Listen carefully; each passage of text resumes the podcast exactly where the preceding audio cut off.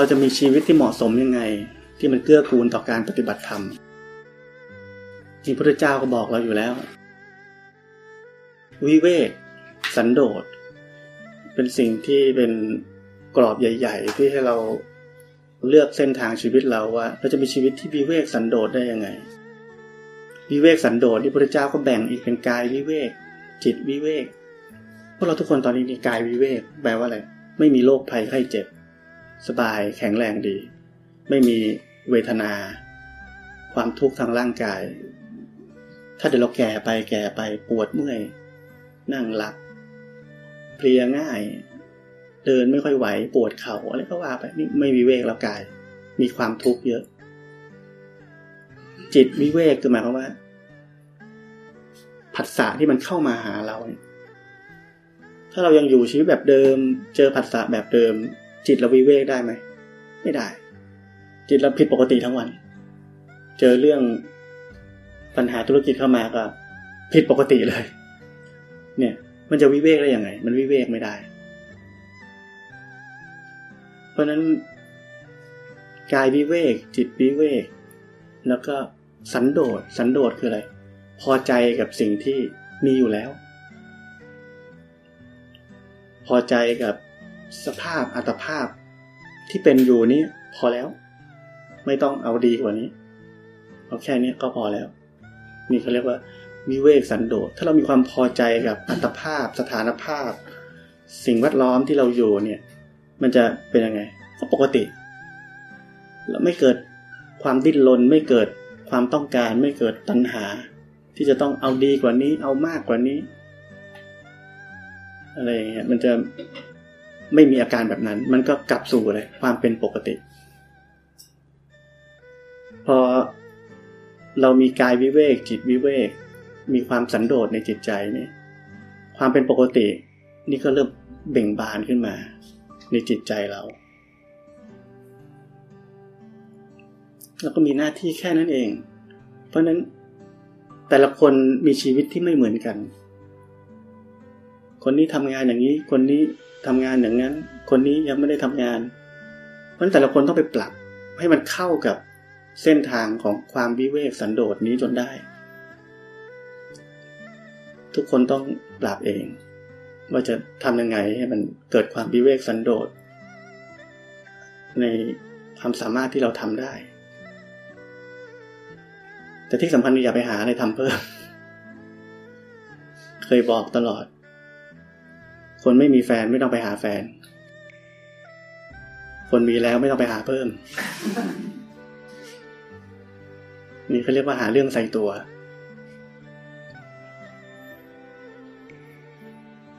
เหมือนเราทำธุรกิจเนี่ย เรามักจะรอว่า เออเดี๋ยวรอทุกอย่างเซตเทิลก่อน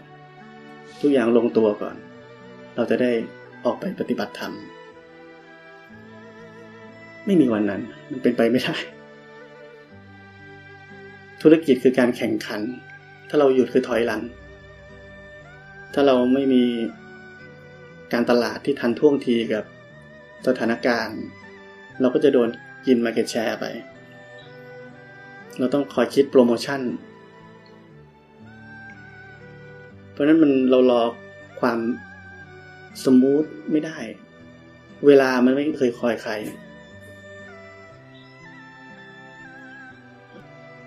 ถ้าเราไม่เริ่มทำตั้งแต่วันนี้เนี่ย เราประมาท ความประมาทนี่คำง่ายๆนะแต่คนเราไม่ค่อยตระหนัก คิดไม่ได้ คิดยังไงก็ไม่ตาย เราจะต้องอยู่เหมือนพ่อแม่เราแน่ๆหกเจ็ดสิบปี โอ้แปดสิบปีอยู่ได้ อยู่ได้แต่เป็นซอมบี้ คนที่ไม่มีความรู้สึกตัววันๆอยู่แต่ในโลกของความคิดเนี่ยเป็นซอมบี้ ไม่มีชีวิตเลยเหมือนผีดิบ เดินแบบไม่มีชีวิต เดินในห้างไปเห็นคนในห้าง เดินหลงกัน มีแต่ความทุกข์ไปนั่งกินก๋วยเตี๋ยวข้างนอก เห็นคนแต่ละคนโอ้โหดูแลสงสารทุกคน มีแต่ความทุกข์จิตใจนี่หลงอยู่ในความกังวล หลงอยู่ในอดีตอนาคตตลอด กินก๋วยเตี๋ยวไม่มีความสุขสักคน ถ้าเราปฏิบัติธรรมมากๆ เราจะเห็นคนเนี่ย น่าสงสาร แต่เราไม่ทุกข์นะเราก็เรื่องของเขา แต่เราจะเห็นแบบนั้น ว่าคนแต่ละคนนี่น่าสงสารมาก ทุกโดยที่ไม่รู้ตัวว่าทุกอยู่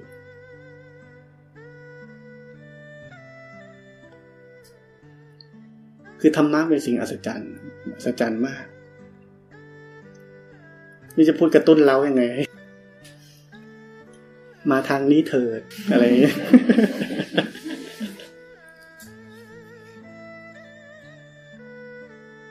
ถ้าวันหนึ่งเราเรามีธรรมในใจแล้วก็จะเราจะเข้าใจว่าคนในโลกนี้เป็นทุกข์จริงๆ ทุกข์เยอะ ถ้าเรายังอยู่ในสภาพเดียวกับคนเหล่านั้น เราไม่ต่างจากเขาอะ พวกเราทุกคนไม่เคย ไม่เคยตายนะเราไม่รู้ว่าตอนเราใกล้จะตายนี่ สิ่งทั้งหลายที่เราทำอยู่ในโลกนี้ โดยเฉพาะถ้าเป็นสิ่งไม่ดีมันจะกลับมาหาเรา แล้วถ้าเราเคยทำอะไรไม่ดีไว้เยอะๆเยอะๆเยอะๆแล้วมันไม่ดีนี่ไม่ใช่ต้องไปฆ่าคนนะทำไม่ดีกับคนที่เรารักนี้ ทำให้อีกคนเป็นทุกข์อย่างเงี้ย รู้ทั้งรู้ว่าไม่ดีแต่ก็ทำอย่างเงี้ย มันห้ามตัวเองไม่ได้ ถึงวันหนึ่งที่เราจะต้องจากคนที่เรารักอย่างนั้นไป เราจะรู้สึกผิดเลย ความกิลตี้มันเกิดขึ้นในใจ แล้วพอเราไม่มีความเป็นปกติอยู่เนี่ย ความ guilty นี่มันจะเข้าไปในจิตใจเรา แล้วเราตายไปมันทำไง ผิดปกติอย่างแรงเลย ความ guilty แบบนั้นนี่เป็นโทสะเล็ก ๆ เหมือนกัน เป็นโทสะทำให้เราเลยเศร้าใจเสียใจ กังวลใจ เคยไหมอะอยากจะกลับไปแก้ไขอดีตแต่ทำไม่ได้ รู้สึกผิดไม่น่าทำแบบนั้นเลยทำไปแล้ว ถ้าเราเลือกได้เราจะไม่ทำแบบนั้น เราจะเป็นคนใหม่ เราจะทำให้ดีขึ้น แต่จะตายแล้วทำไม่ได้แล้ว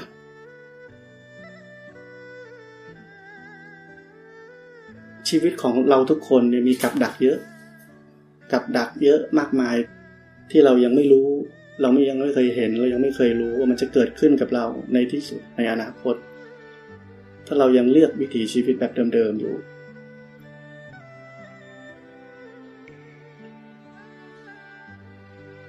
เพราะนั้นเราต้องเริ่มปฏิบัติธรรมการปฏิบัติธรรมที่บอกว่า เป็นอกรรม มันไม่ใช่สร้างกรรมแล้ว มันบริสุทธิ์ มันเป็นกิริยาเฉยๆรู้อย่างที่มันเป็น รู้บนพื้นฐานของจิตที่ว่างจากตัวตน สภาพจิตที่ว่างจากตัวตน ที่แสดงออกมาให้เรารู้ได้คือความเป็นปกติ เราต้องฝึกที่จะพ้นจากโลกของความคิดให้บ่อย ไม่ตามเข้าไปในโลกของความคิดความปรุงแต่ง แล้วความปกติที่มันเกิดขึ้นนี่มันจะเกิดขึ้นจริง ๆ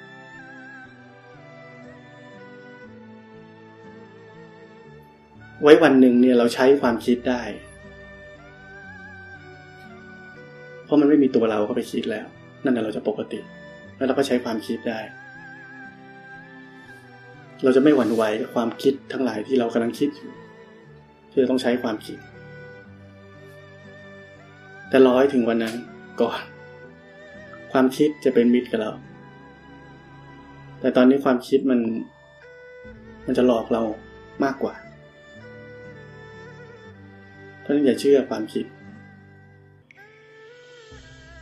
จิตใจของพวกเราตอนนี้มันมีอวิชชาเต็มไปด้วยความมืด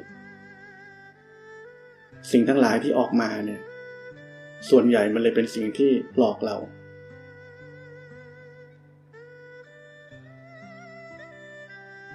เพราะฉะนั้นฝึกที่อยู่ความเป็นปกติเนี่ย ความปกติเนี่ย มันจะชะล้าง ซักฟอกอวิชชาในจิตใจเรา ซักฟอก จนวันหนึ่งเนี่ย มันขาวสะอาดเราเรียกว่าทำลายสังโยชน์มันทำลายสังโยชน์ไปจิตใจเนี่ยวันวันเราไม่ค่อยมีความคิดหรอก อยู่อย่างว่างๆ สังเกตไหมว่า พวกเราอยู่ว่างๆไม่ได้ เบื่อ ต้องหาอะไรทำ being เป็นอยู่ในธรรมชาติเฉยๆ เราจะเป็นยังไง โคตรเบื่อเลย ไม่ได้ทำอะไรเลย แต่ว่าวันหนึ่งเราปฏิบัติธรรมไปเรื่อยๆเรื่อยๆมันไม่เบื่อ อยู่อย่างว่างๆก็ไม่เบื่อ กินก็น้อยด้วย เราจะใช้ทรัพยากรในโลกนี้น้อยลง ทุกอย่างจะกลับตลปัดอะอยู่ในโลกเบื่อแสนเบื่อต้องทำนู่นทำนี่ทำนั่นตลอด ลองนึกดูว่าเราวันหนึ่งเราไม่ทำอะไรเลยแล้วเราก็ไม่เบื่อด้วยนี่จะอธิบายความอัศจรรย์ของธรรมะเนี่ยไม่รู้จะอธิบายยังไง เราลองคิดแบบนี้แล้วกัน อยู่เฉยๆแต่ไม่เบื่อ ไม่ดิ้นรน ไม่รู้สึกอยากจะต้องไปทำนี่ไปทำนั่น ไม่มีความอยากจะได้อะไร วันๆเต็มที่มีอะไร บรรเทาทุกข์ ทางร่างกายเฉยเพราะมันมีไอ้ร่างกายนี้มันทุกข์ร่างกายนี้เป็นทุกข์มันมีเวทนาเจ็บปวด มันเปลี่ยนแปลงมันตามเหตุตามปัจจัยมันต้องแก่ลงมันต้องเป็นอะไรกรรมอีกวิบากกรรมอีกต้องรับอีก หลายอย่าง เพราะนั้นวันๆเนี่ยแค่บรรเทาทุกข์ให้ร่างกายก็เหนื่อยแล้ว มีงานเยอะมาก ต้องอาบน้ำแปรงฟันกิน ไม่อยากกินก็ต้องกิน เพราะว่าร่างกายต้องรับอาหารจะได้อยู่ได้ ขับถ่าย เนี่ยภาระเท่านั้น เราต้องดูแลมัน มีขันนี่ก็ดูแลมัน เรามีหน้าที่ต้องดูแลมัน ไม่ดูแลก็ไม่ได้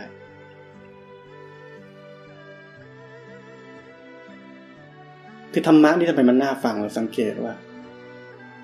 มาฟังพูดเหมือนเดิมทุกวันแล้วทำไมยังอยากฟังกันอยู่เพราะอะไรธรรมะเป็นความจริง มันไม่ใช่เรื่องปรุงแต่ง มันปรุงแต่งมันกันนิดหน่อยผ่านสมมติปัญญาที่จำเป็น แต่มันเป็นความจริง ความจริงมันเป็นสิ่งน่าฟัง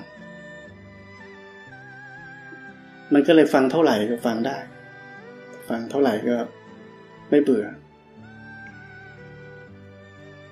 คือเราอย่าไปติดกับไอ ผู้รู้ผู้หลงพวกนี้ด้วยนะ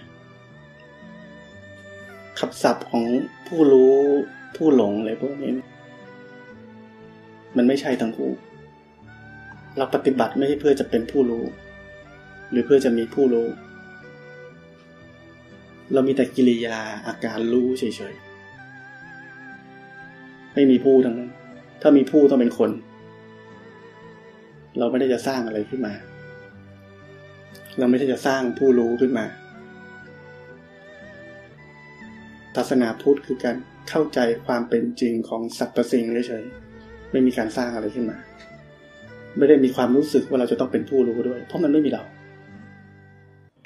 มันไม่มีเราแล้วเราจะเป็นผู้รู้ทำไม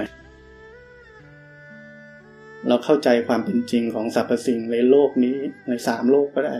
ในมหาสุญญตานี้ว่ามันเป็นยังไงเฉยๆ นั้นศาสนาพุทธเป็นเรื่อง ที่ไม่ใช่ทฤษฎี ไม่ใช่ถูกไม่ใช่ผิด อันนี้สำคัญมากเลย ไม่ใช่เรื่องของเราเอาทฤษฎีเข้าไปในสมองแล้วเราก็ไปพิจารณานั่นนี่ไตรลักษณ์มีตัวตนไม่มีตัวตน มันจำเป็นเราเรียนทฤษฎีมาก็จำเป็นเหมือนกันที่จะต้องแยกแบบนั้น แต่ไปให้เกินกว่านั้น ไปให้เหนือกว่านั้นเราจะเข้าใจทุกสิ่งทุกอย่างศาสนาพุทธคือความเข้าใจพอเราเข้าใจทุกสิ่งทุกอย่างได้เราก็ไม่ทุกข์ถ้าเรายังไม่เข้าใจหมดมันก็สงสัยอยู่ สงสัยอยู่มันก็พ้นทุกข์ไม่ได้ แต่ถ้ามันจิตใจนี้เข้าใจสรรพสิ่งทุกอย่างหมดแล้ว หมดสงสัย นี่ต้องทุกข์ไม่ใช่ว่าเราบรรลุธรรมแล้วเราเป็นสัพพัญญูรู้ทุกเรื่องแล้วไม่ใช่แบบนั้น เราก็รู้เท่าที่เรารู้ได้แค่นั้น แต่ความสำคัญที่สุดก็คือว่า มันพ้นทุกข์ความพ้นทุกข์เป็นสิ่งที่เราทุกคนเนี่ยต้องเข้าถึงด้วยตัวเอง เมื่อเราเข้าถึงความพ้นทุกข์ด้วยตัวเองได้แล้วเนี่ย เรานี่จะเป็นแสงสว่าง ให้กับคนอื่น คนที่เรารักต่อไปได้ เพราะฉะนั้นมันก็กลับไปที่จุดเดิมว่า ถึงแม้เราจะรักพ่อแม่รักใครรัก เป็นห่วงใครก็ตาม ทั้งหมดทั้งสิ้น เราจำเป็นจะต้องมาถึงจุดนี้ก่อน และความรักที่เกิดขึ้น จากเราเมื่อเรามาถึงความพ้นทุกนี้แล้วเนี่ย จะเป็นความรักที่แท้จริง จะเป็นความกระตัญญูที่แท้จริงเหมือนเรามีลูกเนี่ยเรามีลูก เป็นพ่อเป็นแม่ รุ่นนี้ก็ เราก็เรียนรู้มาว่า เราต้องเป็นผู้นำครอบครัวเราจะเป็นผู้นำครอบครัวยังไง เรายังมืดอยู่เลย ราะฉะนั้นเรามีหน้าที่เหมือนกันที่เราจะต้องปลุกให้ตัวเองตื่นขึ้นมา ตื่นขึ้นมาจนวันหนึ่งนี่ตัวเราเองนี่เป็นแสงสว่างที่แท้จริง แล้วเราถึงจะนำครอบครัวได้จริงถ้าเรายังมืดอยู่ มันก็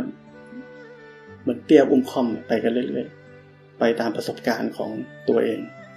แล้วเราก็อาจจะคิดว่าถูก ฝึกตัวเอง ฝึกที่จะให้ตัวเองเป็นแสงสว่างให้ได้ ต่อไปเนี่ย เราจะสอนลูกแนะนำลูกโอ้สบาย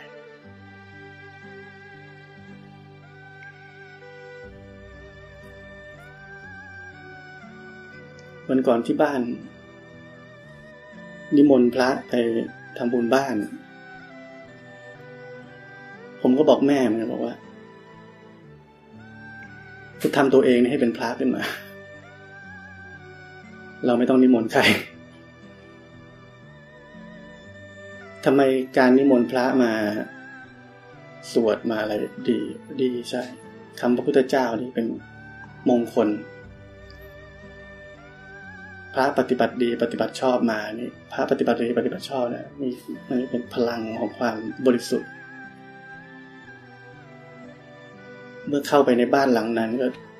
ดึงดูดอันนี้เป็นหลักธรรมชาติเหมือนกัน ความบริสุทธิ์ก็จะดึงดูดสิ่งที่ดี ๆ มา แต่ถ้าคนในบ้าน ยังผิดปกติอยู่ พลังนั้นก็หายไป มันก็โอเวอร์ไรเรียบร้อย มันอาจจะดีได้แค่แป๊บเดียว แล้วเราก็ต้องไปพึ่งคนอื่นอีกแล้ว นิมนต์หลวงพ่อหลวงเพ่อมาอีกแล้ว เพราะฉะนั้นเราอยากจะให้ที่ไหนดีทำตัวเองให้มันดี ไม่ต้องพึ่งคนอื่น แล้วจะเป็น แบบเขาเรียกว่า long lasting คือดีตลอด เพราะตัวเราเนี่ยมันดี ตัวเราเนี่ย มีความบริสุทธิ์แล้ว สร้างพลังงานดีๆให้กับในบ้านเนี่ยสร้างง่ายๆด้วยตัวเอง แต่คนเราไม่ชอบพึ่งตัวเอง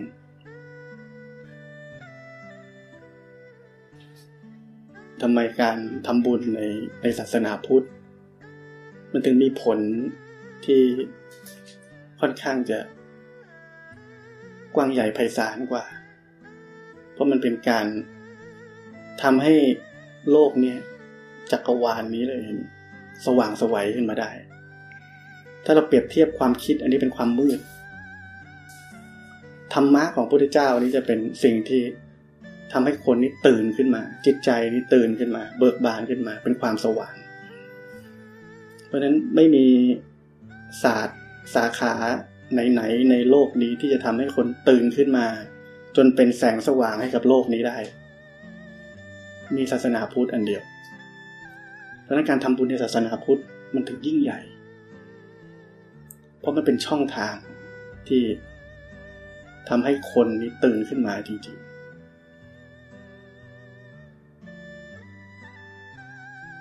มันก็เลยไม่ใช่เรื่องของที่เราจะไปเชื่อในแนวไสยศาสตร์ไม่ใช่แบบนั้นเพราะมันมันให้ผลแบบนั้น คนเราตื่นขึ้นมาคนหนึ่งเนี่ยเหมือนแสงเทียนในที่มืด แสงสว่างจากที่มืดก็ให้ความสว่างได้ ให้กับคนไม่รู้เท่าไหร่ ราะฉะนั้นทุกคนก็จะต้องเป็นเทียนขึ้นมา เทียนขึ้นมาเนี่ย รุ่นสู่รุ่นรุ่นสู่รุ่นไปเรื่อยๆต้องเป็นเทียนขึ้นมา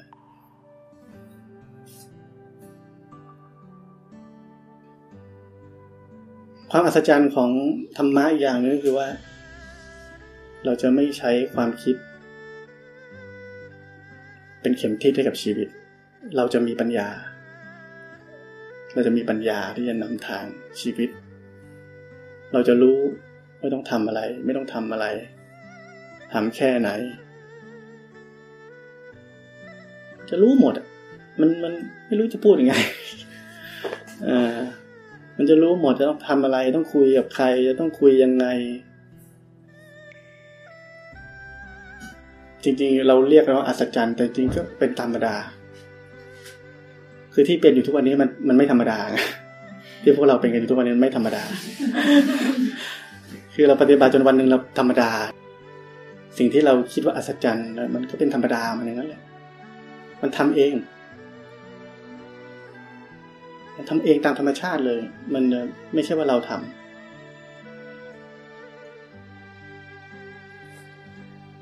เราต้องฝึกตัวเองก่อน หน้าที่เราไม่ใช่รีบไปดูแลใคร เรายังดูแลใครไม่ได้ เรายังดูแลตัวเองไม่ได้เลยดูแลใครใช่ไหม เราต้องดูแลจิตใจตัวเองให้ได้ก่อน วันหนึ่งเขาทุกข์ขึ้นมา คนที่เขาจะหาคนแรกคือเรานี่แหละเพราะนั้นถ้าเราอยากจะกระตันยูเนี่ย ไปทำตัวเรา ให้เรียบร้อยก่อนทำตัวเราให้เรียบร้อยแล้ว เราจะเป็นลูกกระตันยูที่แท้จริงพระพุทธเจ้าบอกใช่ไหมเราแบกพ่อแม่ไว้บนบ่าขี้เยี่ยวใส่ นี่ ยังทดแทนคุณไม่ได้เลยนั่นหมายความว่าเรายังไม่ได้กระตันยูเลย เขาถึงว่าทดแทนคุณไม่ได้เพราะเรายังไม่กตัญญูกระตัญญูที่แท้จริงคือให้พ่อแม่ที่มีดวงตาเห็นธรรมแล้วถ้าเรายังไม่เห็นเราจะไปเขาจะเห็นได้ไงใช่ไหมเราต้องเห็นก่อน เห็นปุ๊บวันหนึ่งถ้าเขายังมีบุญพอ เราจะช่วยเขาได้เราจะช่วยเขาได้ เราต้องเป็นผู้ใหญ่ให้เขาเห็น เราจะเป็นผู้ใหญ่ได้ไงนี่เราต้องพ้นจากความเชื่อทั้งหลาย พ้นจากความกลัวทั้งหลาย พ้นจากพันธนาการทั้งหลาย เราถึงจะเป็นผู้ใหญ่ขึ้นมาได้ เราไม่ใช่ผู้ใหญ่ตามอายุ เรียกว่าแก่เพราะกินข้าวเท่าเพราะอยู่นาน เราต้องมีความเติบโตทางจิตวิญญาณขึ้นมาเราถึงจะเป็นผู้ใหญ่ที่แท้จริงพอเราเป็นผู้ใหญ่ที่แท้จริงเขารู้สึกได้ เราเบิกบาน เราไม่ทุกข์ใครๆก็อยากเข้าใกล้ มันก็เลยมีแต่พลังงานดีๆนี่ส่งออกจากตัวเราไปอย่างเดียว ต่อให้คนที่มีเรื่องเราเรายังเฉยๆเลยเออไม่ได้คิดด้วย ไปทำหน้าที่ตัวเอง ก่อน เราไม่ต้องไปห่วงคนอื่น ห่วงตัวเองก่อน ดับไฟบนหัวตัวเองก่อน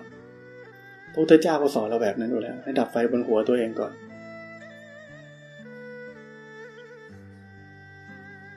ราะฉะนั้นเราทุกคนต้องเข้าใจเข้าใจให้หนักแน่นว่า เราเกิดมาเนี่ยเพื่อที่จะทำหน้าที่แห่งความพ้นทุกข์นี้ให้สำเร็จ เรามีหน้าที่เดียว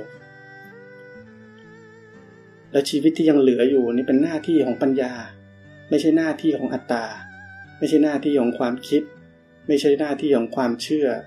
ไม่ใช่หน้าที่ของจารีตประเพณี กฎหมาย กฎหมู่ กฎครอบครัว กฎอะไรก็ได้ ที่มันล้อมกรอบเราไว้ แล้วเราต้องปฏิบัติตามนั้นไม่ใช่ เรามีหน้าที่ที่จะพ้นทุกข์ไปก่อนแล้วปล่อยให้ชีวิตที่เหลืออยู่เป็นหน้าที่ของปัญญาญาณที่จะบอกเราว่าเราต้องทำอะไรทำแค่ไหน การกระทำของเราที่เหลืออยู่ จะไม่ใช่การกระทำที่อยู่บนเงื่อนไขว่า เราจะทำดี เราทำอย่างนี้ไม่ดี ไม่มีเลย ไม่มีความคิดแบบนี้เลย เรามีหน้าที่ต้องทำแบบนี้เฉยๆ ใครจะว่าดีไม่ดีเรื่องของเขา เรารู้ของเรา เรารู้ว่าตรงนี้มันพอดีตรงนี้ต้องทำแบบนี้ก็ทำแค่นี้ เราไม่ได้ทำด้วยดีมานของใคร ไม่ไม่ได้ทำด้วยความต้องการของใคร ไม่ได้ทำด้วย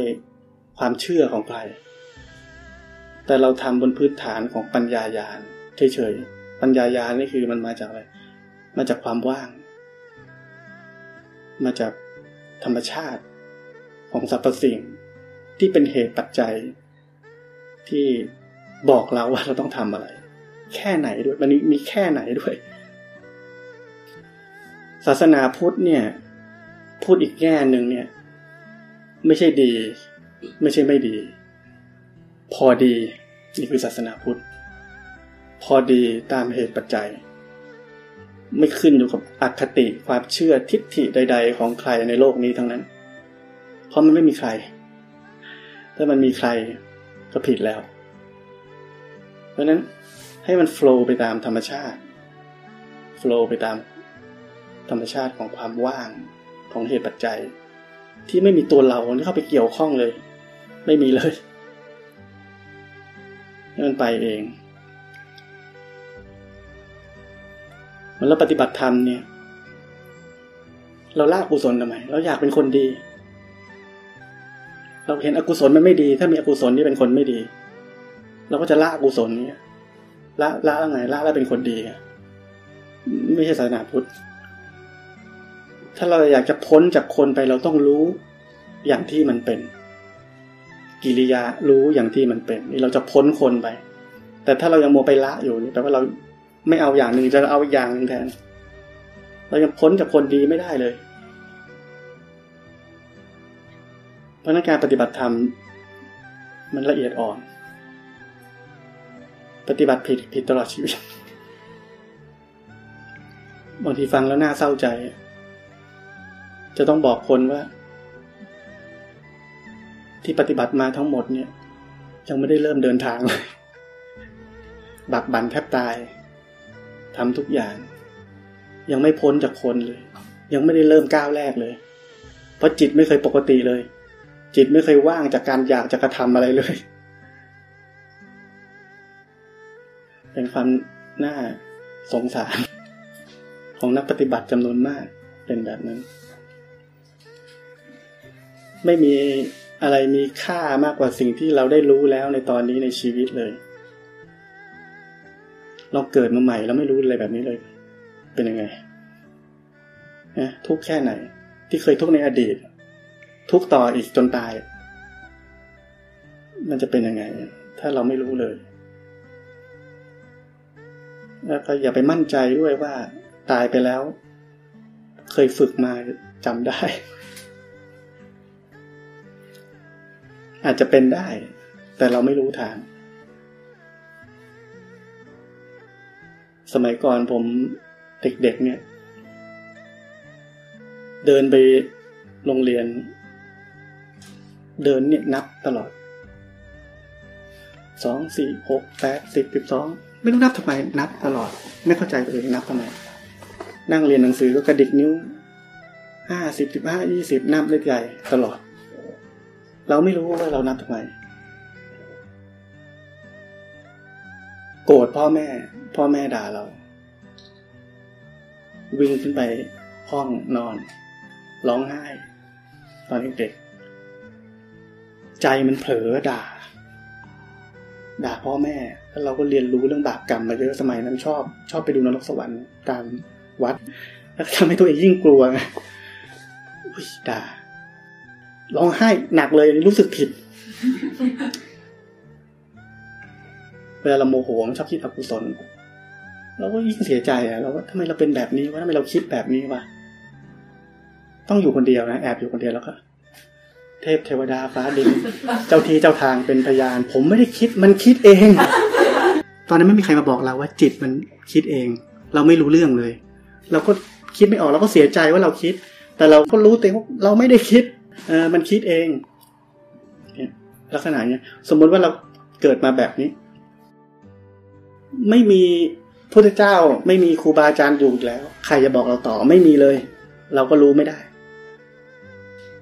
เหมันองคุลิมาน เราก็เป็นเด็กเราก็รับข้อมูล ใครสอนเราก็รับเลยสอนให้ไปฆ่าคนเราก็ไปฆ่าเราก็ต้องทำกรรมช่วย อ่า ไปลงโลกใหม่สมมติอะไรเนี้ยเพราะฉะนั้นเวลาเป็นสิ่งมีคุณค่ามหาศาลในชีวิตนี้ ถ้าเราไม่รีบทำตั้งแต่ชีวิตนี้ ไม่มีหลักประกันเลย ไม่มีหลักประกันอะไรใด ๆ ทั้งสิ้น เกิดมาพอดีไม่มีใครแนะนำตายอย่างเดียว ทุกอย่างเดียว